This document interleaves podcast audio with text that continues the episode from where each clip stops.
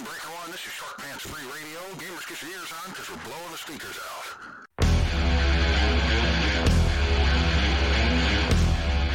Grimdark Live. It is time for Grimdark Live. This show is for the nerds, the outcasts, the weirdos. And for short pants gamers? No, not you.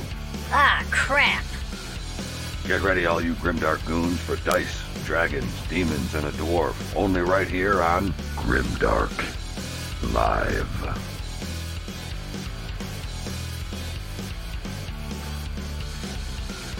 Let's hit the fucking road! Hey, welcome to Grimdark Live, your weekly webcast for all things Dice Dragons, Demons, and a Dwarf in the Warhammer Worlds. I'm your host, Patrick. And back with me, man, I got the man himself, Gary. What do you hear? What do you say, bud? I'm only here because I told there was a raffle. There, there, there, there is a raffle, and boy, you're going to be surprised what you find out what we're actually raffling, uh, folks. and I'm uh, trying to figure out your picture on your camera. It's just a skull with headphones on it. So I think your camera just broke. oh no, man, this is. Uh, Don't worry, my face is good enough for both of us. So. I, I, I tell you what, man, you show that face anywhere around a public, man. Women around 100 yards, you start ovulating. It, That's it why gets, it gets pretty terrifying. It, get, it gets pretty terrifying. But yeah, hey, folks, welcome to Grimdark Live. And uh, we, we are back for another show tonight. And welcome. If, uh, if you like our show, please don't forget to give our channel a like or subscribe if you haven't already done so. And uh, we are going to get rolling here. So as you guys notice, we got. Uh, we got Gary back with us, man, and uh, and, and we are going to be uh, spearheading this this new version of Grimdark Live, and uh, we're also going to be with us for Wednesdays now uh, for our 40k show. Gary, give me a little high low what what to expect on the 40k side. On the 40k side, we're going to go through uh, basically all the different factions to go through it. So people that are learning to play and already know how to play uh, get to understand on different factions, how to prepare for them, and basically what they're good at. And then we're going to touch on uh, we're going to be doing hobby wise, and we're going to look at uh, a little bit of uh, meta talk and the different things you can expect whenever you're going out and playing against either your buddy down the street or heading out of town for other events. Yeah, absolutely, man, absolutely, and, and that's uh, it's going to be exciting stuff. But you know, that's tomorrow, folks. You guys are going to have to wait for all the laser guns and, and robots and, and Xenos uh, for that. But tonight we got uh, we got Fantasy Man, Sword and Board.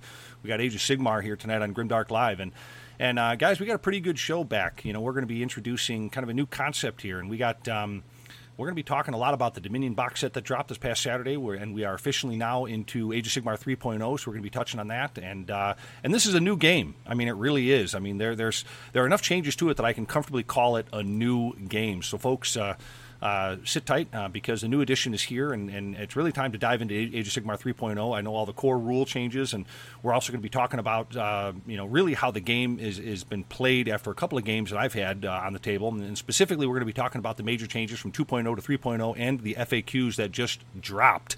Uh, but Gary, what do you think, man? You're actually going to be able to uh, dust off your Seraphon. You ready?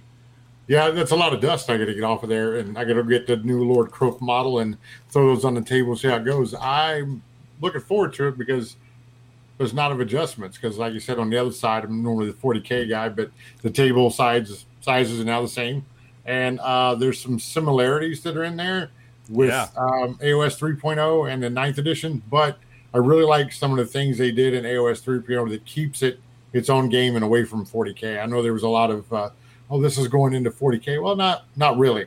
Some of it, yes, but there's still a very distinct difference in the two games. Yeah, I think you're absolutely right. And I, but I, I think there's a place for that. I mean, we, we, we gotta we gotta remember that it's still a company, and I think I think for what GW wants to do, as far as kind of at least merging some portions of the game, I think that's a smart thing because you know they, they want crossover players. I mean that that's what that's what we're all doing right here, right? I mean we're all crossover we're all crossover type folks. So I think that's uh, I think that's probably one of the smartest things that uh, that they could be doing. Um, so I, think I'm looking forward to it. But I mean, you've obviously been play, paying a lot of attention to the hype surrounding AOS 3.0. What are what are some of your uh, your early thoughts? Well, I'm don't under, I don't think people understand how violent the game is going to be because you're already in a sword and board game, and then you make the board like almost 33 percent smaller. Yeah, right. So you're going to be engaging that much faster. I know a lot of the responses are well, and most of the missions you're still the same distance apart, but um, you don't have as much in your deployment zone. So you can't hide, and that's something we learned in ninth. You, you're Yeah. not hiding. Things are going to get there. It's it's uh, going to be interesting. Yeah, well, Uh, yeah. Get your movement under control. Yeah, I think there's going to be a lot that's going to happen too with the terrain. I mean, I see this maybe in the next you know half edition and maybe full edition. We, we might be seeing some of the importance of, of terrain between 40k or that, that is a 40k into AOS because obviously let, let's face it, AOS right now does have a terrain importance on the game, but not nearly to the effect that. Uh, that, that 40k has. I mean, you, you know, on the 40k side, they're pretty militant about the terrain. But right, I mean, that's fair enough to say. Yeah, that, that is a very true one to say. that the event that we ran, I tried to ensure that we play tested on the terrain that we had, and it was symmetrical for everybody. Yeah. So Right. that made it where no matter what side you got, there was no disadvantage or advantage to the terrain layout. There could be an advantage based on the army you brought, but Right. that's on the player, not the TO. The worst thing I hate as a TO is to get flack for terrain and call somebody lose a game because it wasn't balanced. That's true. You know, and, and funny, and you know, funny thing is, let's uh, uh, we won't get too much into the 40k because that that's tomorrow. But I want to throw this out there. You got me thinking about some of the things uh, when we talked about crossover real quick. I mean, for instance, when we talk about that in the new AOS 3.0. Uh, one of the changes is for priests, and we're going to be talking about this here later, folks. But um, all priests know bless, and here it is, Gary, smite. There's a familiar term for you. Right. And I, I think this is interesting because they even kind of uh, hearken to some of the abilities that Smite kind of has. I mean, um, I, I think with obviously with Bless, you know, that's you know a ward save type thing. I mean, that's going to be within 12 inches. You get a six plus ward save, and, and, and Smite is a casting roll of two, which allows you to deal one mortal wound to another priest within 48 inches. So it's very uh, particular to priests, let's just say. But I think for the most part, uh, we're already seeing those little terms come in uh, from the other game. Right. The And- um that replaced what was it that they had before Bolt or something like that. Well, it didn't replace it. it no, no, they, they had Arcane Bolt. That was already a spell, a generic spell that was already in Age of Sigmar, but uh, it didn't replace it. It was an add-on. And you know the funny thing Oh, is, okay. yeah, and, and the funny thing is, is I'm actually. Uh, I I really love that they're making priests more useful and giving them the opportunity to smite other priests. I mean, uh, I think this is going to make them more useful and fun to play with. Um, you know, you know, on the table, really.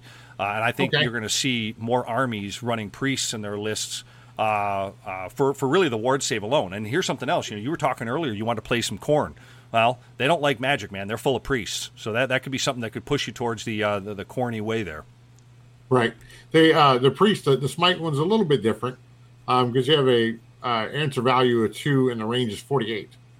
So you do the one mortal wound, and then if it was a chanting roll over six or more, it's D3 mortal wounds. Sure. So that that is a uh, very similar version to 40k with a much further range, which is good because they keep it to AOS centric, Oh, sure. which is really good. Yeah, yeah. Which I, I think I think um, there's that balance, right? But that's still that familiarity.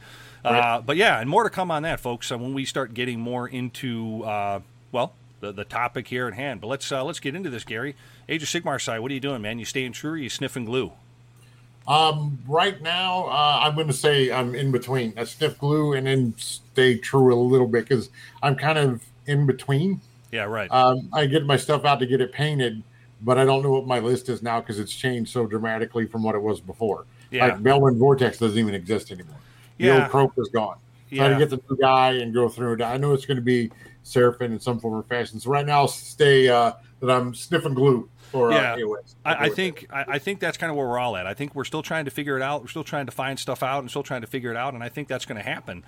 Um, but I think right now it, it's just a matter of, um, of of just being a little patient. You know, I, th- I think that's what Yep. it is. As far as myself, man, I'm actually been working pretty hard. I've got a Sons of Behemat army, some Gargants that I'm working on. I think, of course, uh, I follow the breadcrumbs as far as the meta, and I think monsters are going to be a, a huge factor in this edition. So uh, I'm all about it, man. I jumped onto the uh, the bandwagon and I'm ready to uh, uh, to absolutely get after it.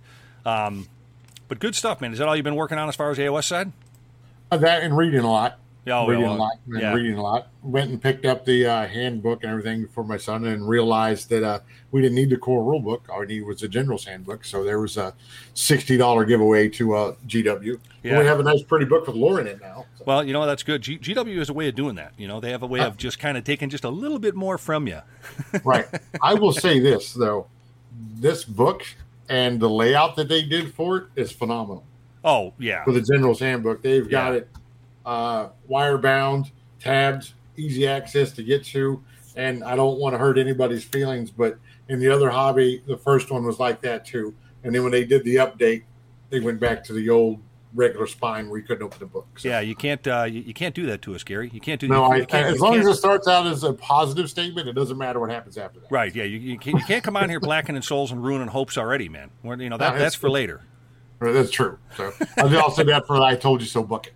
Well, you know, and we we got uh, we got other buckets we're going to be talking about here in a little bit, but we're going to be right back with that. Good stuff, man. On the way. Stick around. Six Squared Studios. Six Squared Studios. I'll say it again. Six Squared Studios. Six Squared Studios are the real terrain nerds you all need to be getting your terrain from.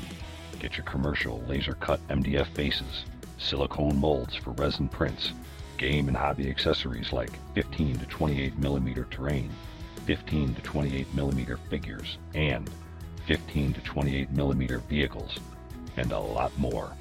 Get your nerd on with Six Squared Studios. Check them out at sixsquaredstudios.ca. Again, that's sixsquaredstudios.ca. Six Squared Studios. Hey, gang. Today's news is brought to you by Six Squared Studios. Yep, an awesome company for all your gaming and hobby needs. Six Squared Studios. I'll say it again Six Squared Studios. So get your nerd on with Six Squared Studios. Check them out at sixsquaredstudios.ca. Again, that's six squaredstudios.ca.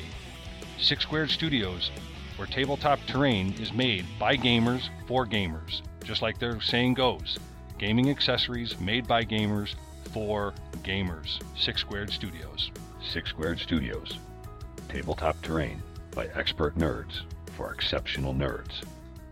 The news, yeah, we got uh, we got some stuff we're gonna have to get into here tonight, man. We got uh, we got quite uh, we got quite a, a- a topic that we kind of already kind of spoiled uh, uh, here tonight, and that's of course uh, you guys know that um, we are heading towards um, 40k. You know that's uh, that's something that uh, we're going to be uh, transitioning towards, and we're going to be having our first 40k show uh, here on Grimdark Live uh, on Wednesdays. So you're going to be able to get Age of Sigmar on Tuesdays, and you're going to be able to get 40k on Wednesdays. And of course, there's going to be a lot more uh, coming up from Grimdark Live throughout the week. But uh, but so tonight. We got an Age of Sigmar show, but the only thing in the news, because the only other thing in the news is really the FAQs. And Gary, we're talking about the FAQs for Age of Sigmar tonight.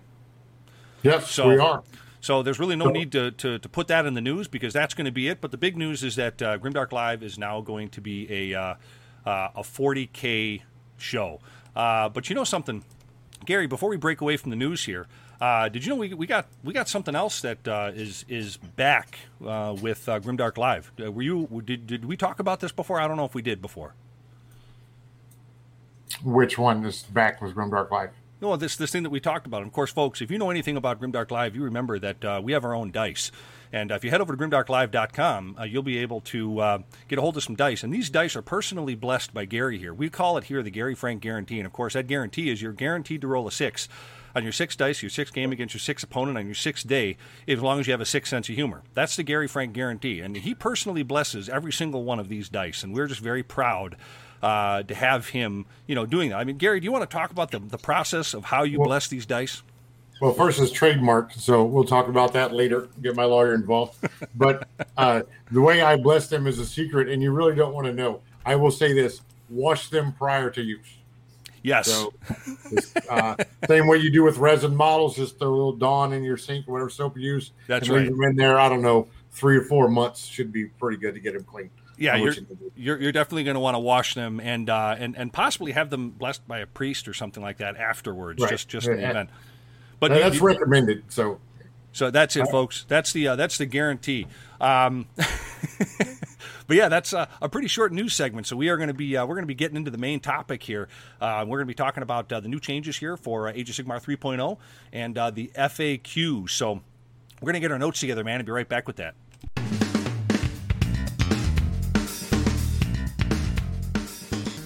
Public service announcement brought to you by Frag Factory 3D Printing.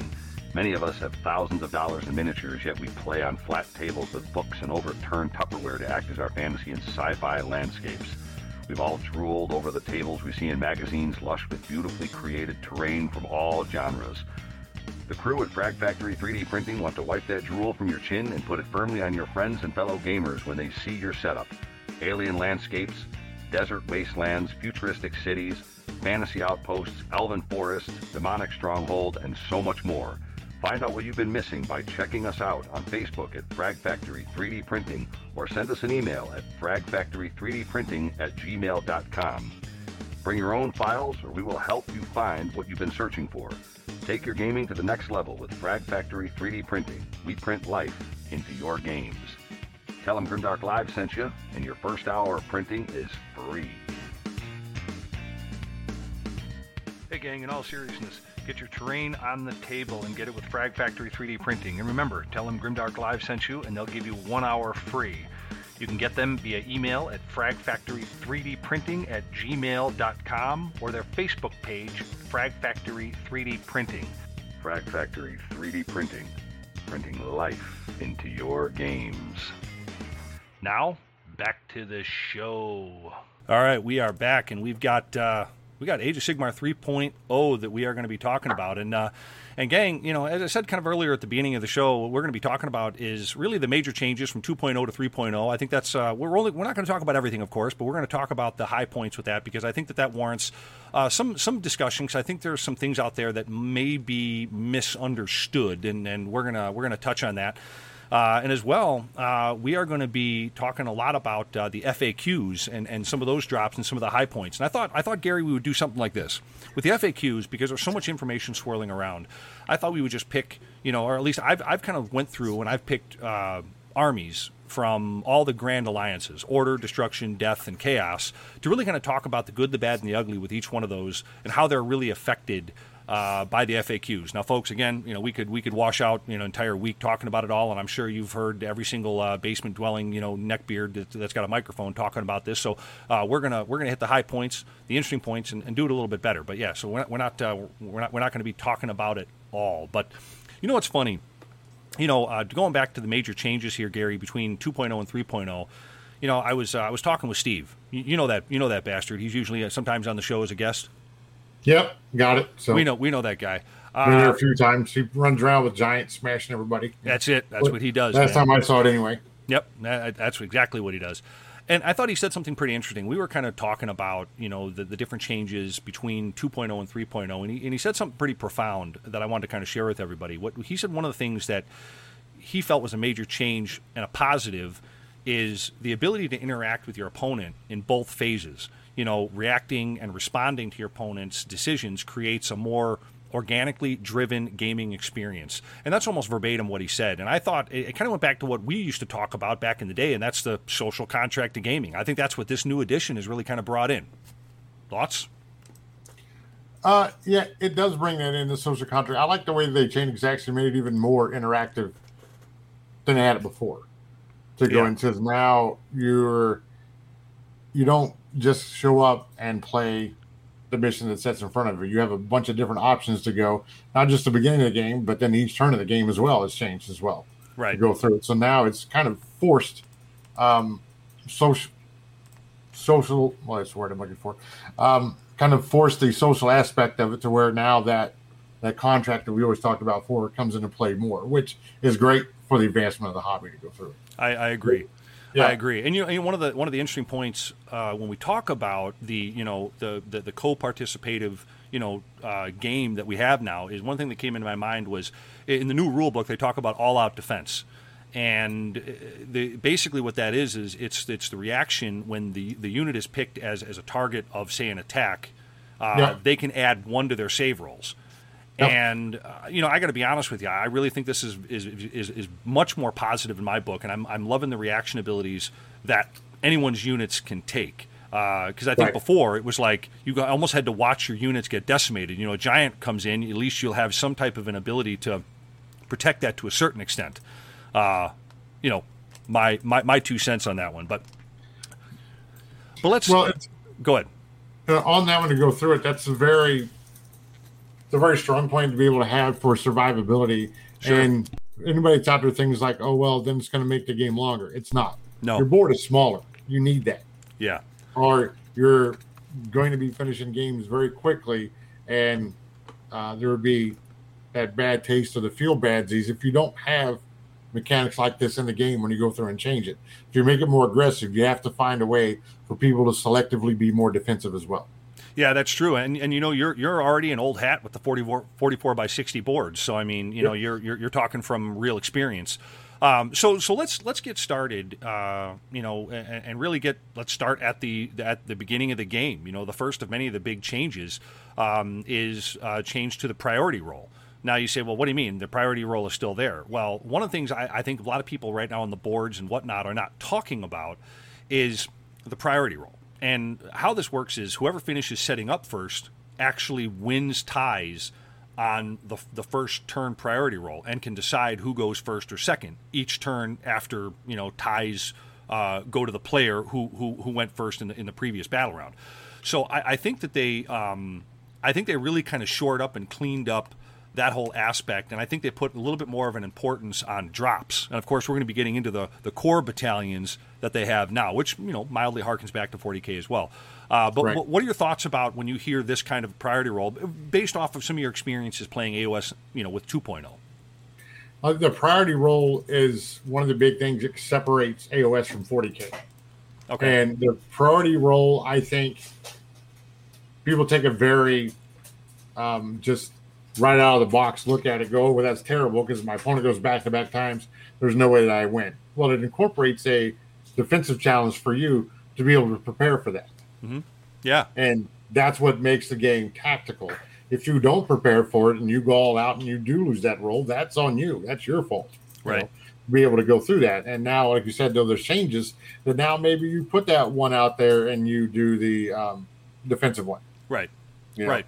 So you know, you take your survivable unit, whether it's due to bodies or due to toughness, you throw it out front and go, well, you got to kill this first. Yep. And if you win the priority roll, you're still going to have to go through this. And if you lose the priority roll, now this is going to be even further in your lines, and you have to prepare for losing that roll.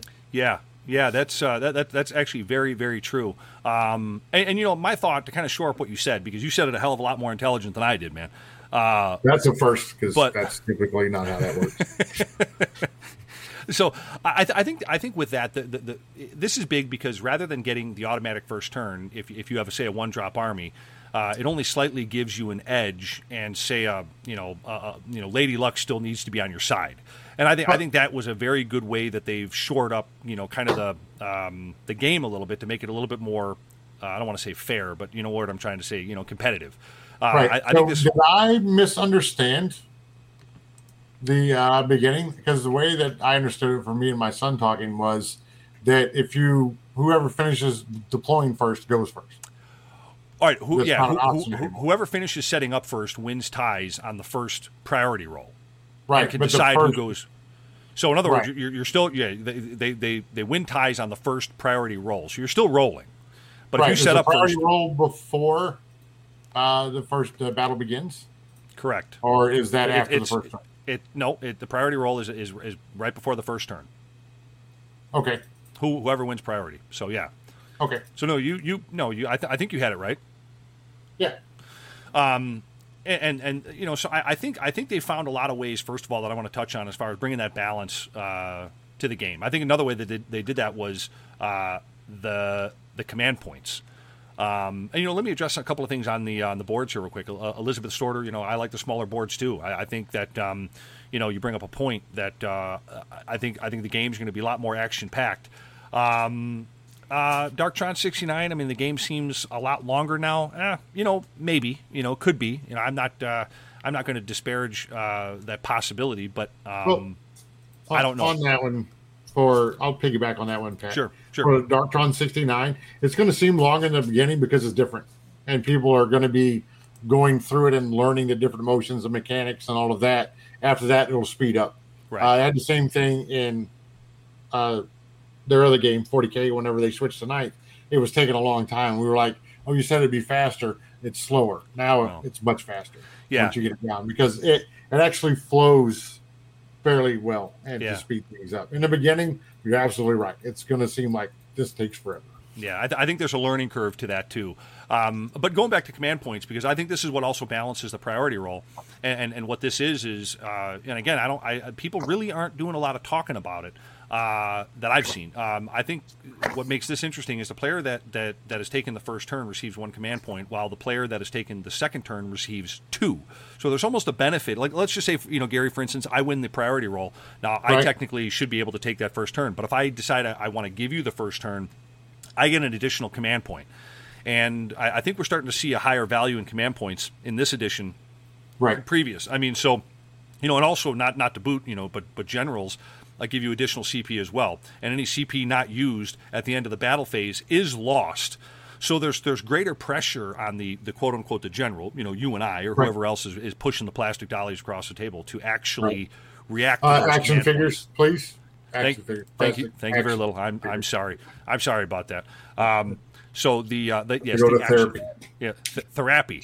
All right. So so what are your um what are your thoughts on that? I mean, command. I mean, look, you you you you're a command point junkie. So let's hear it. Yeah. Well, command points being to where they go away at the end of each turn, you're going to need to. All this is going to go into very creative army design Right. with uh, items we haven't talked about yet, so I won't bring those in with the other ones. Right. But if your command points go away, you need to have a very specific actions you're going to do each turn with those command points Right. to make your army function and roll over your opponent. If not, uh, in my opinion, you're losing out on value of the game by not creating something to utilize what you know you're going to have. That's true. Yeah, yeah, that's very true. Um, and, and I think I think command points now are going to be something that uh, are going to be more uh, important to the gamer. I, I don't want to sound so cheap about it, but I, I think I think we took them for granted in AOS 2.0, and I think now with that thought in the back of your mind that oh my gosh, I could be losing my command points as soon as, as soon as this battle round is over, you know that's going to provoke you to actually uh, you know use them or lose them. Um, another one that I think really touched a nerve with a lot of people moving into AOS 3.0 is unit coherency. Um, this one was a little bit of a trick bag, and I know I know that 40k had has a lot of the same unit coherency, you know, implications. And prior to this, it was just keep your models within one inch of each other, or you lost them. But what they're saying now is models with unit sizes of two two models to five models must now be within, say, like one inch horizontally and six inch vertically of one other model from the unit. While you know uh, unit sizes of say five or more, you know, or, or over five, six or more, they must be within one inch horizontally and six inch vertically of two other models from the unit. And I kind of want to get your two cents on this because I know 40k for a long time was very big into the coherency and probably a little bit more uh, uh, militant about it, if I can use that word again. Um, Right. And I I think this is a big. I, I think this is big is is is daisy chaining. I think was very prominent in 2.0. This is kind of what I was trying to say a minute ago. And being able to take a huge block of models and leave one an objective while spreading out, you know, uh, the, the other and say like a straight line was was commonplace. I think it also is going to make setting up reserves easier for your opponent as as there's going to be more ground available. I, I, I really had to take a while to get used to this unit coherency rule, but I really like it now. Um, what are your thoughts? Yeah, uh, 40K the same thing, except for theirs goes if you have six or more models in a unit, each model has to be within two inches of two other models. Sure. So in AOS, it's just down to one inch of two other models based on unit size. Right. Um, it's not as bad as you think it is for people that are like, oh, this ruins it. You can't play hordes or mass bodies anymore. It's not that bad because when you go to set it up, you now you have to set your units up to where when you lose things, you're only going to lose what dies. You're not going to lose any to what's called, I, I don't know if it's called attrition in AOS or whatnot, but when you go to that phase, you have to pull models and Battle shock. Yeah. Battle yeah. shock. Yeah. So Battle then you have to pull models so everything's in coherency. It's not as bad as you think, but it does prevent one of the most egregious movement shenanigans that were in both hobbies. Is taking that unit of 30 and just stretching it out across the board Yeah. and going, hey, I have all of this covered with one unit. I'm on three different objectives. Right. And Right. that was uh, not tactical and it was boring. It wasn't fun to play with, it wasn't fun to play against. Right. So now to be able to set it up, your hordes will still work well. They will Yeah. still work well. You just can't. Uh, for lack of a better word, go on easy mode and go, okay, I'm just gonna. I went first. I'm gonna run and stretch my. I don't know who plays with skinks anymore. This guy. Yeah. Probably 30 skinks out this way, and then I'm going to shoot you with a 100 or 60 shot. And then when you go to charge me, I'm just going to move the whole line back and shoot you again. Yeah. You know, so now I still get to do that, but now it's more of a um, a formation, if you will, instead of just a daisy chain. Yeah, and, and, you know, you know, and there's there's really so much to really talk about. So I'm going to kind of bounce around here a little bit because when you're talking about the, the daisy chaining, of course, I'm, I, I like to see that that's gone now. Hopefully, cross fingers. I I, I really hope that that's gone. Um, but they brought they brought something back that was in older editions of Warhammer Fantasy Battles. It was a redeploy. Uh, it was called Quick Reform, and now, of course, they brought back redeploy here in this game and it's it's a it's a reaction command ability, and what that does is this a unit moves d6 inches after an enemy unit has made a normal run, uh, mo- uh, retreat, uh, move within say nine inches of that of your unit. Like so, if an enemy unit does that, and there, there's and if there's no enemy within three inches, you can essentially redeploy for a command point your unit. Maybe you want to block someone off from making that charge. Maybe you want to try to stall someone out from getting on an objective. I think it, one of my personal favorites that's that's coming into the game is redeploy because I used to love the uh, the redeploy that they had in, in older editions of, of Yep. fantasy battles. Now you as a massive tactician in the game, this one's got to be probably your favorite as well. Or what do you think? Um, the I have an event coming up for 40k I'm going to, and a friend of mine I was talking to redeploy changed with the FAQ. So yes, I redeploy in that one. redeploy is massive, yeah. and then I want everybody to not really think about this because everybody knows it. Um, basically, the only two things you can control in the, these games is deployment and movement. Anytime you put a dice in your hand, you are no longer in control of what happens. So, getting those two parts down is where you're going to position yourself to win and do well in most games. Is how you deploy and what you do with your movement. After that, who knows? I know Yeah. you have command points and things that are guaranteed to go off, but typically those are related to what happens when you roll your dice. It's not an automatic thing. So Sure. being able to reposition, redeploy, and put yourself in the most advantageous place to win or do well is very, very powerful. And if used correctly, it's makes you much more reliable when you're on the table.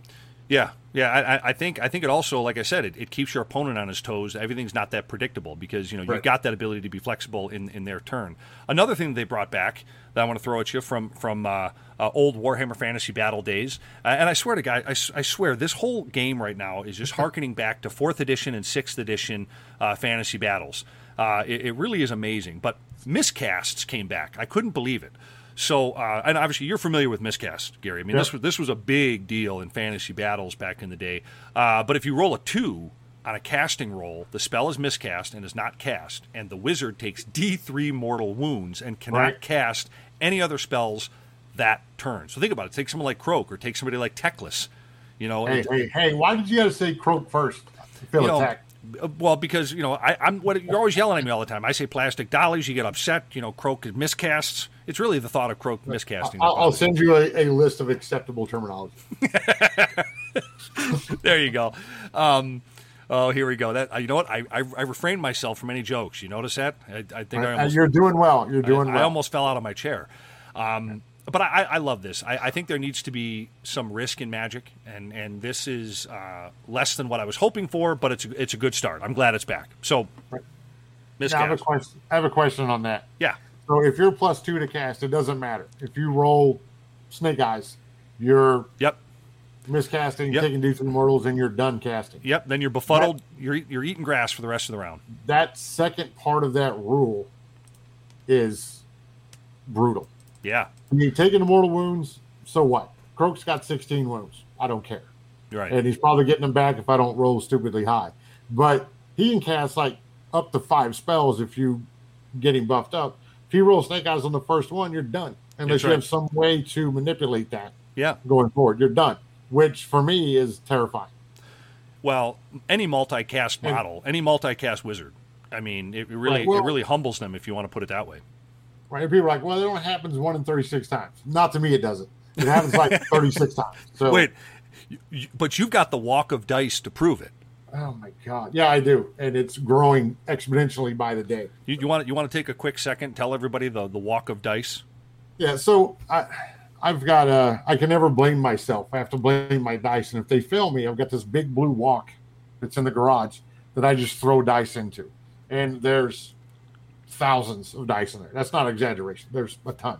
So, um, I- I- yeah, it's just they're dead to me, but I can't get rid of them because I do believe in redemption. So sometimes I'll filter them back out. They'll fail me, and I'll put them back in there again. And there's twenty sided, ten sided, six sided. Anything that failed me goes into there. But The other that- day I was playing, I failed a rerollable five inch charge and lost me the game. Those dice no longer exist. right. But you notice, folks, as we said earlier today, we got we got the Grimdark guarantee. We got the Gary Frank That- guarantee on, on all those dice. Obviously, it doesn't work for me. So So, so one of the last biggest things I want to talk about uh, before we get into the FAQs is monsters. Man, this is definitely Monster Hammer in in, in my opinion. Um, I think the biggest thing about all of these is the changes to 3.0 is this. I mean, monsters can do one of the following in the charge phase. They can roar on a three plus. The unit within three inches cannot issue or receive commands. The enemy unit. Uh, they can stomp on a two plus. Uh, uh, the unit within one inch that isn't a, a monster takes D3 mortal wounds. They can either do a Titanic duel where you can pick one enemy monster uh, within one inch and and you can. Um, uh, you can you can gain one to hit rolls against that monster, or smash the rubble, which now everyone's a gatebreaker gargant. Uh, you can pick one faction or defensible terrain feature within three inches of this model, and on a, on a three plus, it's demolished, gone, removed from play. Um, and, and you can only pick one monster ability per turn, but sometimes that's all you need. I think this one and redeploy are by far the best in my opinion. One man talking here. Well, that a lot of those I find come up. They look really good in the beginning. I'm not saying they're not, Right. but they're also situational, and I think it's good that it can be done one time. You know, Well, I don't sure. know the type of reroll mechanics that they have within um, AOS at the moment. I'm still reading and going through that, but it doesn't seem like there's a lot. It seems like once you've rolled something, that's what you've rolled. So if you're going Well- to destroy terrain for whatever reason, like one of the um, battle plans or the grand strategies is if you control terrain pieces at the end of the game.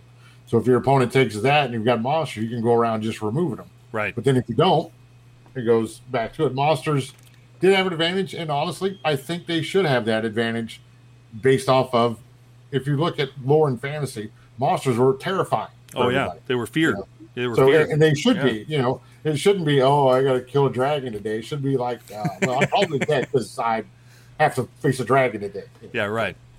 I mean, yeah, I just like to see that uh, that return. Uh, but that, you know, again, folks, there's probably a lot more that we could talk about on that. But I wanted to really kind of hit the high points of some of the differences between 2.0 and 3.0.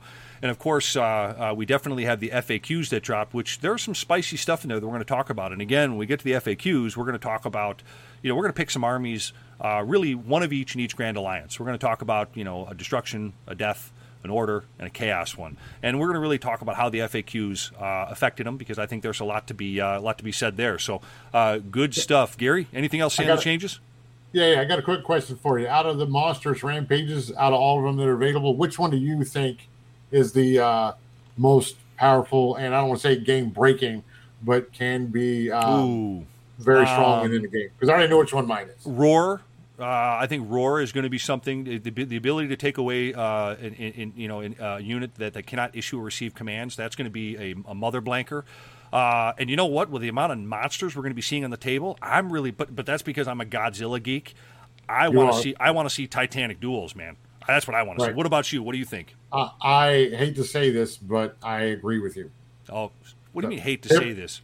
All Uh, right, well, because typically when I don't, it, it turns See, into something you know what? fantastic to argue about. But plastic roar- dollies. Any, right.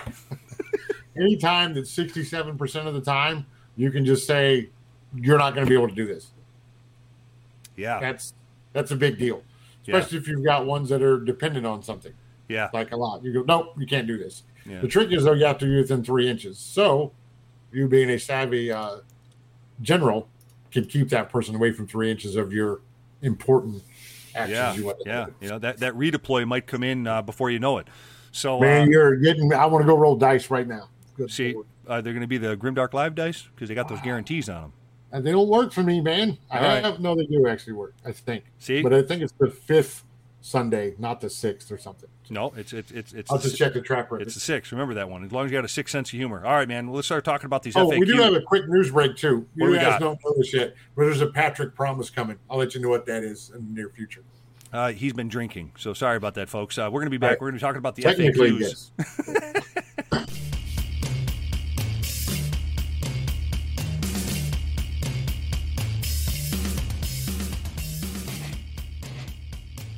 Hey, gang. I wanted to take a break in today's show to introduce one of our sponsors and a great store for all of your hobby needs.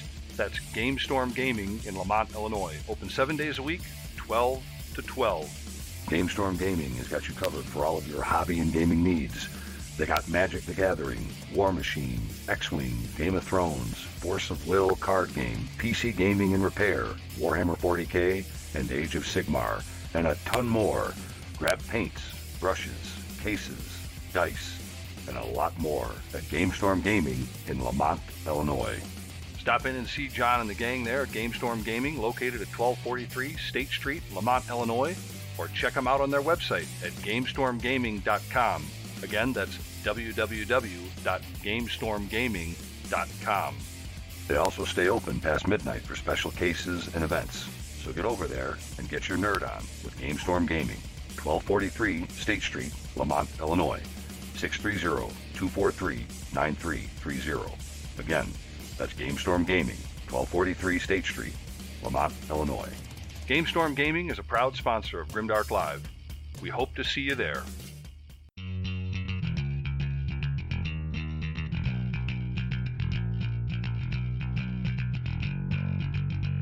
Hey, you Grimdark Goons, thank you so much for joining us on the show. But hey, if you're new to the Grimdark Live experience, please don't forget to subscribe, follow, and like our show. This way you'll always know when it's time for Grimdark Live. And if you're a returning listener, thanks for being back. We love all you dice chucking, glue sniffing gamer goons. Also, please recommend us to your friends, as Grimdark Live is a great show to get your nerd on every week. And if you like some after ear action, give our podcast a listen after the live show. The podcast is typically published a couple of days after the live show. The link to the podcast is in the show notes below. And if you're already listening to our podcast, you rock, man. And if that ain't enough for you, check out our website at www.grimdarklive.com. Again, that's grimdarklive.com. All right, now let's get back to the show. All right, man, we are going to keep it going here. We've got uh, we got plenty to talk about moving into the FAQs, and I thought that was a good good way to kind of warm up the FAQs, talking about some of the high points as far as the differences between AOS 2.0 and uh, of course 3.0. Uh, but yes, gang, we are going to continue talking about uh, the 3.0 FAQs that just dropped. Um, and it's kind of interesting because these Age of Sigmar 3.0 Battle Tome FAQs, I'm going to tell you right now, I bet anyone listening to this show uh, now or later, I, I bet your army is changing in this new edition. Uh, guaranteed. And, and tonight we're going to look at the good, the bad, and the ugly of some of the armies that uh, I, I think we felt needed to be covered. I mean, there, there's so many armies out there that have that, that had some kind of a change, um, but I think for the most part, we're going to touch on the ones that I think really, uh, in my opinion, my humble opinion, um, have have the biggest uh, issues. So specifically, uh, we- we're going to discuss one army from each Grand Alliance, like I said earlier. But uh, but the thing to account for, uh, Gary, and I want to kind of throw this at you. You know, every army got tagged with changes, and there are really, like I said, too many to list here. And we're going to be covering some specific ones later. But in the meantime, if you are currently playing or looking to jump into the new edition, uh, you're you're going to want to take a hard look at that FAQ between the points increases from the General's Handbook 2021 and the FAQ changes. Everyone is forced to make adjustments. Now, Gary, you coming really in, uh, you know, really for the first time, and you were a player in 2.0, but you're really getting into this more heavy in 3.0. I mean, that would, is that something that you're feeling as kind of a experienced newer player, if that's a fair way to put it? Uh, yeah, I've kind of learned over the years to. I, I used to be the person that's like, "Hey, I want to win, I want to win, I want to win," and Games Workshop feeds off of that. And then you get the new shiny book, and it's really good because people haven't figured out how to play against it yet. So you buy and fall into that. I'll, I'll call it a trap because that's what it is, but it's an impulse thing. Sure. So now what I'm looking at is I like lizard men riding on dinosaurs. Sure. So Seraphon is the number one pick that I have there. Outside of that, now because uh, my son plays as well, and his army got just decimated with this FAQ, and we're, now we're looking at other options to go into it. And I kind of like Stormcast Eternals, Oh boy. and he um, was liking the um, uh, uh, Kruleboyz. Yeah. which is the other half that goes in that because they're orcs. Yeah. And now you can, my understanding is they can combine in and they fall into the orc side of things. And you can play with those. And with that table getting smaller, the monster abilities coming up, stand by for heavy rolls with those guys because Oh, it's yeah. going to get real. Yeah. And, So- and- and- yeah. My, to, to answer that question, to sum that up, is I would go with, if even if you're new going into it, go find what looks the coolest to you. Find the lore behind it if you want to go that deep, and whichever one of those is the best for you, collect that and play that, and don't fall into the meta trap, but get yourself a massive collection so you can adjust within your faction or Grand Alliance, if you will. Sorry, throwing out 40k uh, terminology there Hey man, we're, we're we're used to it. the Grand Alliance, if you will, so you can then adjust to whatever the meta becomes. Right. To me, that's more important than going out and playing the meta army, and you'll become a better player and get more enjoyment out of it. I yeah, that, that's a great way to put it. So let, us dive in. But here here first, we got we got Sean on the chat screen saying, uh, Gary, run four Saurus Lords on a Carnosaur. There you go. You, you got your whole army picked out for you right there. Seraphon done. You got, I, I still got to play the dead guy. Lord to. Kroak, yeah, Lord yeah. Kroak. The the dead I, I am. I do have some some tears in a bucket upstairs when the Balewind Vortex was no longer a thing, yeah, yeah. Well, and he couldn't go on it because that was uh, super fun. Yeah, that's a head scratcher, but that's for another another another show, I think. Sure. Uh, why that one got the old Shondoler.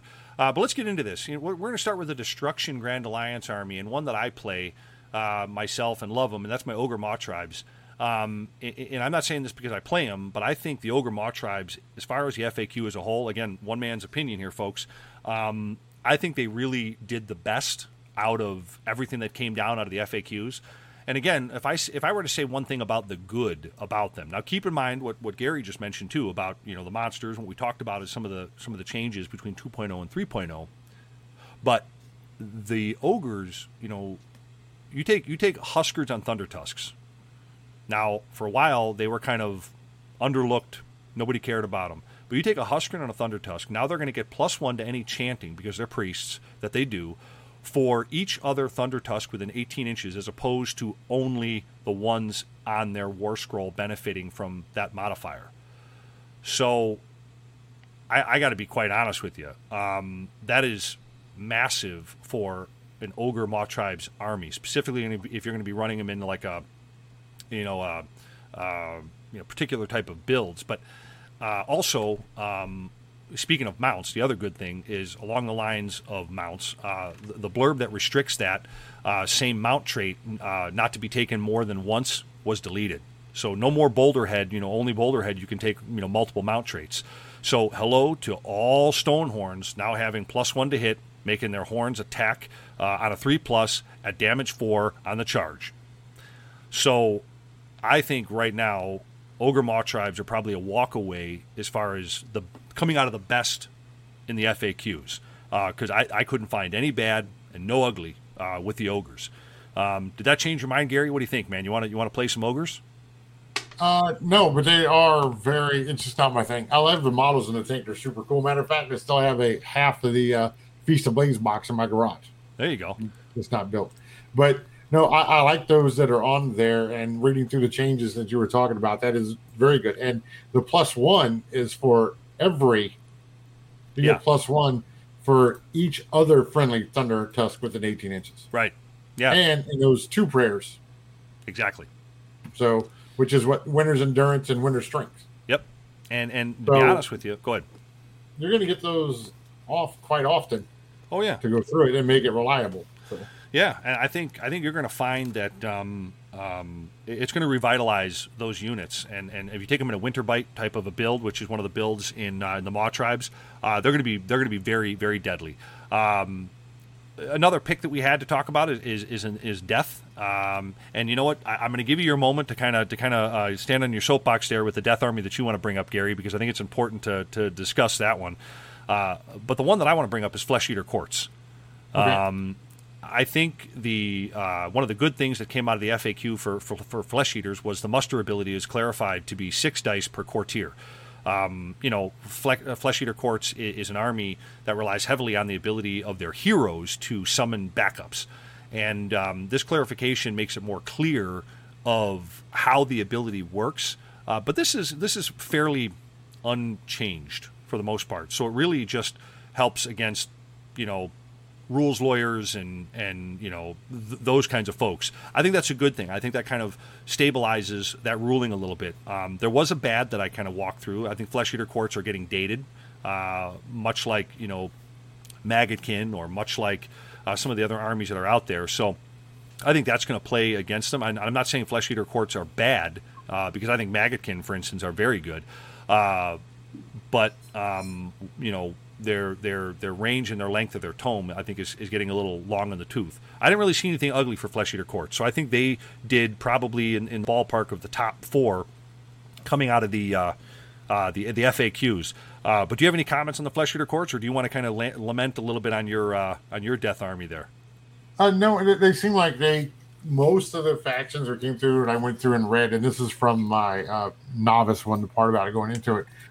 Didn't seem like there were like just gut punching changes that hurt that bad, other than the faction or the Grand Alliance I'm not going to talk about. But it didn't seem like that they took too much of a alteration to them. Right. I guess you could say. Right. You're still going to be able to use a mouse jab and play. It'll just be done in a little bit of a different way.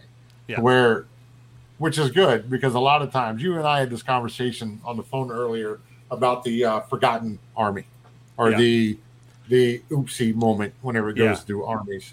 Yeah, And um, I never really thought of it that way, but I kind of agree with what what you had stated on there about how things get rewritten, and there's so much to look at. There's so many rules interactions that after the fact they go, "Oh man, this yeah. really hurt X, Y, or Z faction." Yeah, and, and, and I think I want to talk a little bit about you know this Death Army. I was going to bring them up because I don't want to make it too salty, but right here, folks, uh, we, we got the uh, the Ossiarch Bonereapers. You know, um, and this is of course uh, this is an army that, uh, that that your son Gavin plays. So I mean, Yeah. this, this is um, uh, and we we were in the front room, and I'm sitting on one side, and he's on the other side. The FAQs come out, FAQs come out, and I'm just watching him read, and he'll stick his head up and go, "Why did they do this?" And he would read some more. He goes, "That's not good." He reads Yeah. some more. My God, I don't have monsters, and he just kept going through in the list and the list and the list. And uh, I always tried to go, well, you know, let's look at the good, you know, because a lot it's very easy for us as hobbyists to look at what we're used to doing and when a new edition comes out go um, they screwed my army i can't do anything now. Right. well no you just have to do things different right. so let's see what they can do different and he wasn't wrong they got mike tyson in the corner just punched in the face over and over again and not much came out of it they do have a couple of good ones that go in there um, you do if you go in the first round, you get a relentless discipline point. So they don't have command points. right. So they have relentless discipline points, which in AOS 2.0, not having command wasn't that big of a deal Right. for them. Uh, it is now. Uh, Petrifex got unnerfed, kind of, you know. So Right. instead of the original plus one save or the later reroll ones to save, you now just reduce rend by one, Mhm. which is good. Anytime that you have something that is just set, that reduces that is good. Um, their main three, Katakros, Nagash, uh, Arkhan, are all War Masters, so that's good for them to go through as well. Uh, Endless Spell got fixed. That's really good for them, but that's it. Yeah. And then everybody's like, well, that's really good. Well, let's go into the terrible. um, this all out attack, all out defense, redeploy, expert, slayer, swift, all of that. They can't use any of those. Right. Right. What? Really? That's, Yeah. hey, here's all this new cool stuff that would make you really, really good. Bonereapers would be really good against with that stuff. Like, really good. No, Can't use them at all. Yeah, it's it's almost like the Bonereapers are that are that youngest kid in the family that was left at the grocery store by the parents. You know, they're halfway Yep. home and they realize, hey, where, where's Junior Bonereaper? And Yeah, uh, they got Joe. They got Joe Dirted and left at a uh, rest stop somewhere. Yeah, I think that's exactly what happened here. I think I think there's going to be an oops moment at GW, and they're going to go, "Oh yeah, we forgot about the Bonereapers." right. And and you know it's funny because um, again that's a whole nother show, and maybe we'll we'll we'll, we'll talk about the Bonereapers and how they're going to be perform or expected to perform in 3.0 here soon. But Right. uh, yeah, they, they got they got the royal hose job for sure. Yeah, they had the other one too. Is like there's nothing that's allowed them to use command ability more than once. So they lived and died by like unstoppable advance. So they were slow, and now they're slower. Yeah. You know, Well, yeah. And- I- it, it's it's, it's just so much um, synergies that they had that just are gone. right. you know and I, I want to put on a table and go through and play and then figure out what we can do with it because like i said gavin's got a fairly substantial bones reaper army and it's painted very nicely you know Right. and i don't want him to get down on the hobby that he just started to fall in love with because they just um outhoused his army Yeah. Yeah. you know Yeah. so And let's say well, let's see what fire. we can do so, Yeah, right. and, and that's all you can do. You got to try to keep a positive, positive mental attitude about it. Uh, Did but you speak- say peasant? Peasant I, I, no, I'm thinking of. I was, was going to say Pez dispenser, you know, to go along with the plastic. I remember those. I used to keep my volumes in there. Yeah, well, yeah, and you had the real big one too. I think Um, so. You had to hit it with your fist to open it. That's right. Um, so let, let's let's keep rolling on. You know, I, I was I was going to talk about a different chaos army, but I'm going to jump right in. When you when you said slow moving, uh, I thought about Maggotkin, and we, we, when I talking about old book before, when I was talking about Flesh Eater Courts, I'm just going to jump ahead and talk about Maggotkin here, because um, there were some good that came out of this one with the Maggotkin and Plague Bearers. Uh, got incredible. I mean, w- w- I think with the change with how you can take larger units now via the reinforcements, I think Plague Bearers have changed, so they are now negative one to hit by both missile and melee weapons. Uh, so as long as there's at least 10 models in the unit. That's huge. That is huge for a, a, a Nurgle army. I think the bad, they're terrain piece, uh, but I think terrain pieces are kind of going the way of the dodo anyways. I think the I think the feculent Gnarlmaw, um, as it happened with, with most faction terrain, is now you know now goes down in your own territory, which kind of takes a lot away from the, the feculent Gnarlmaw because before you could set that up anywhere on the table and now you got to put it in your own own territory. Now, other ones uh, that are brought in during the game, of course, still uh, work the same, but um, uh, the, the the original uh, only being on your side of the table with you know some battle plans really makes your your, your own territory relatively small. Uh, and I think there's going to be some some issues with that. Now, this one, this army, as I recall, does have does have an ugly. As long as we're talking about good, the bad, and the ugly, uh, and and it's just kind of weird. This this whole like um, what's the word they were using? Uh, coalition, I think it was. Uh, you you can't just take Nurgle models anymore in your army for a Maggotkin force. Instead, you, you, you have to make your Magakin army a coalition army by making two in four units Slaves of Darkness, or one in four Clan Pestilence, or one in four Beasts of Chaos. It just kind of it's kind of mind numbing to me the way that they kind of did this, and I think that's only gonna I think that's ugly enough to where I think it's gonna hurt the the, the uh, as far as a force. I mean, I could be wrong. There's dedicated Maggotkin people out there, but I think my, my first reaction when I saw this. Um, was a little goofy. I mean, uh, and that's just kind of. I mean, do you understand what I'm trying to say there when I talk about you know some of the things that are going to affect them coming out of the FAQ? Uh, yeah, but to your point that you had stated, the ability of Nori Neg ones Yeah, in shooting and in melee combat, Yep, that's a plague bearers. big Yeah, deal, uh, especially with set to defend. yeah. Oh yeah. No, no. Well, now you're neg one to hit, and you're doing plus one to your save, and they typically, historically, aren't the easiest units to remove to begin with. Yeah, yeah. You know, so I think their board presence is still going to be very good. And if you're going to take them out, you're going to have to do overkill to do it. So, Yeah, yeah, Uh, and, and and you know it's funny because um uh, uh that one that one was just kind of hard for me to kind of digest. I I, I, kind of classified the ugly part because it was, one of these things where you know if, anytime you have this do this to get this or one to four, Right.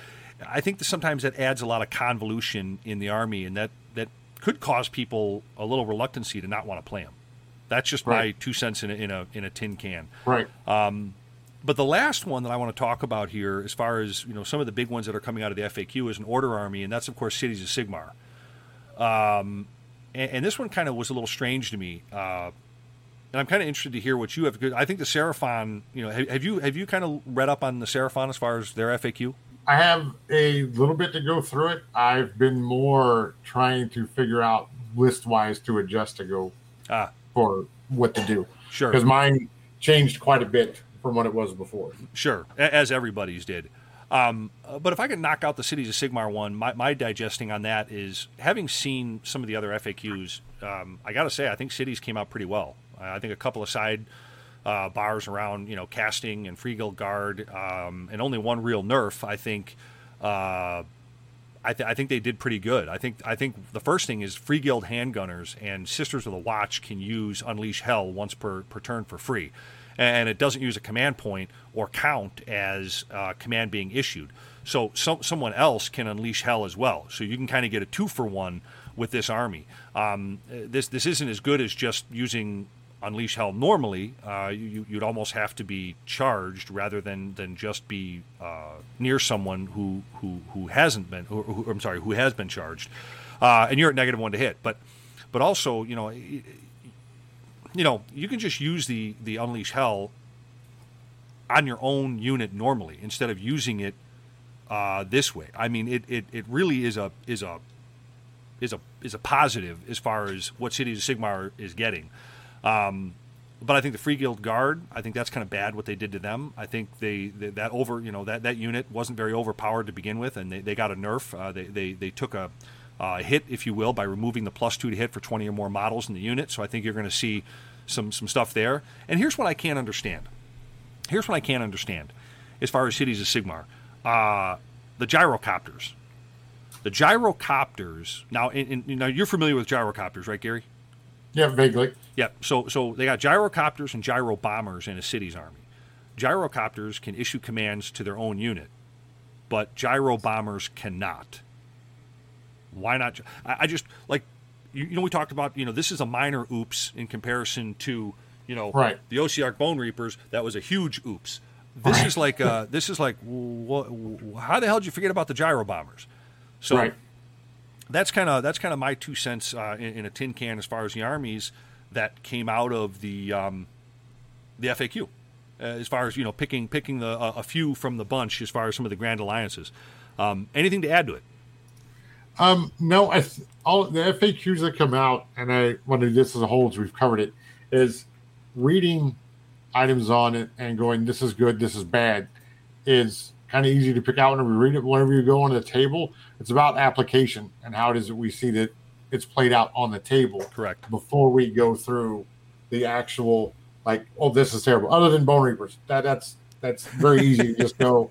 Uh, this was a test and it was failed before you walked into the classroom Yeah. but like the unleash hell ability you know there's ways to, to play around that being able to do it for free is um once again one of those things that you can control no matter what Right. unless somebody has an ability like the monster that says no you won't be able Right. to use this command ability Yeah. and turn that off you know those kind of things to go through it so um my thought is i can't wait to get it on the table and then start to run through it and learn all the intricacies that fall in with 3.0 as opposed to just reading about it. So Yeah. that's what I'm excited for. so. And, and I think that's the biggest thing. You know, the, the, the action is going to speak a lot louder than, than, than the words on this one for sure. And you know, it's funny. I'm interested to see what they come out with as far as the the uh, you know the Ossiarch Bonereapers. I'm going to keep pulling this book up because there might be a hidden little thing that we're not understanding here. Maybe they didn't change them on purpose. Maybe the Ossiarch Bonereapers are going to be pretty darn good. right. You know, I,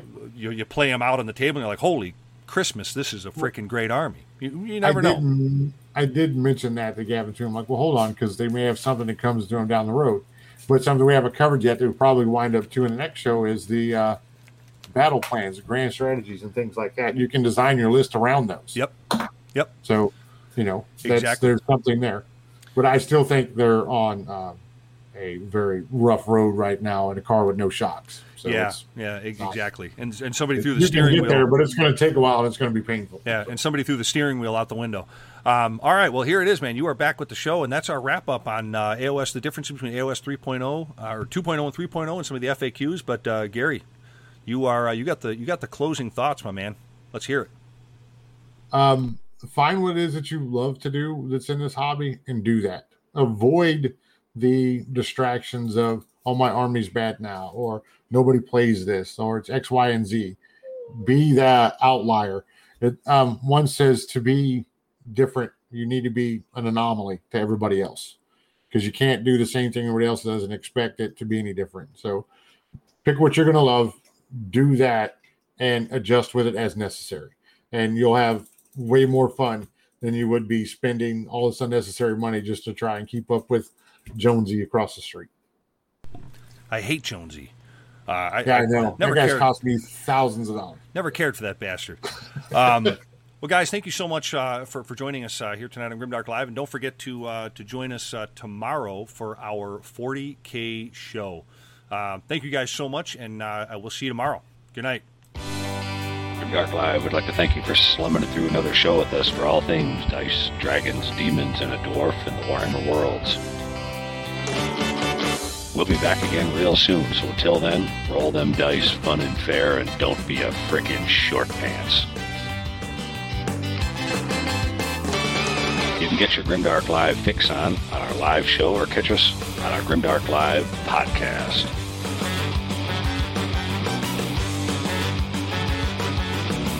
Never fear, gang. There'll be more great content from Grimdark Live coming to you each and every week. So stay tuned and stay grim, all you dice chucking, blue sniffing gamer goons. You're all awesome. Looks like I picked the wrong week to stop sniffing glue.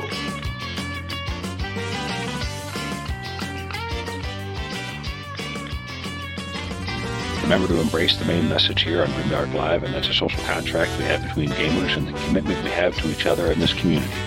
We're only as good as our last game.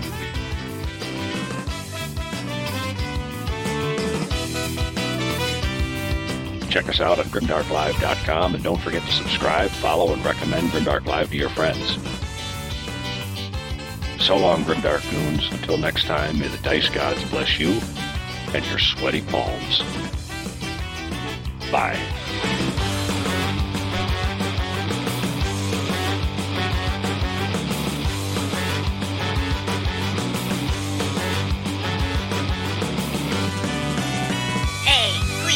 Short pants?